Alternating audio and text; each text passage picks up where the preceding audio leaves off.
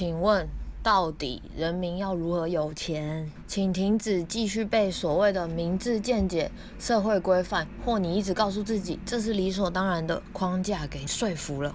当你一直告诉自己啊，社会就是这样，我也无能为力。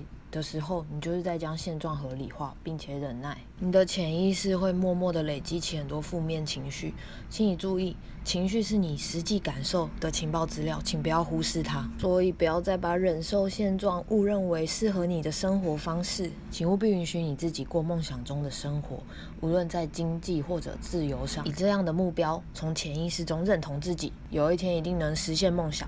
当我们越是自由。越能激发我们去尝试、去发展与生俱来才华的欲望。请不要为难自己，也不要觉得自己不够资格成功，过梦想中的生活，去发挥你的才能，有一天变得有钱、变得幸福。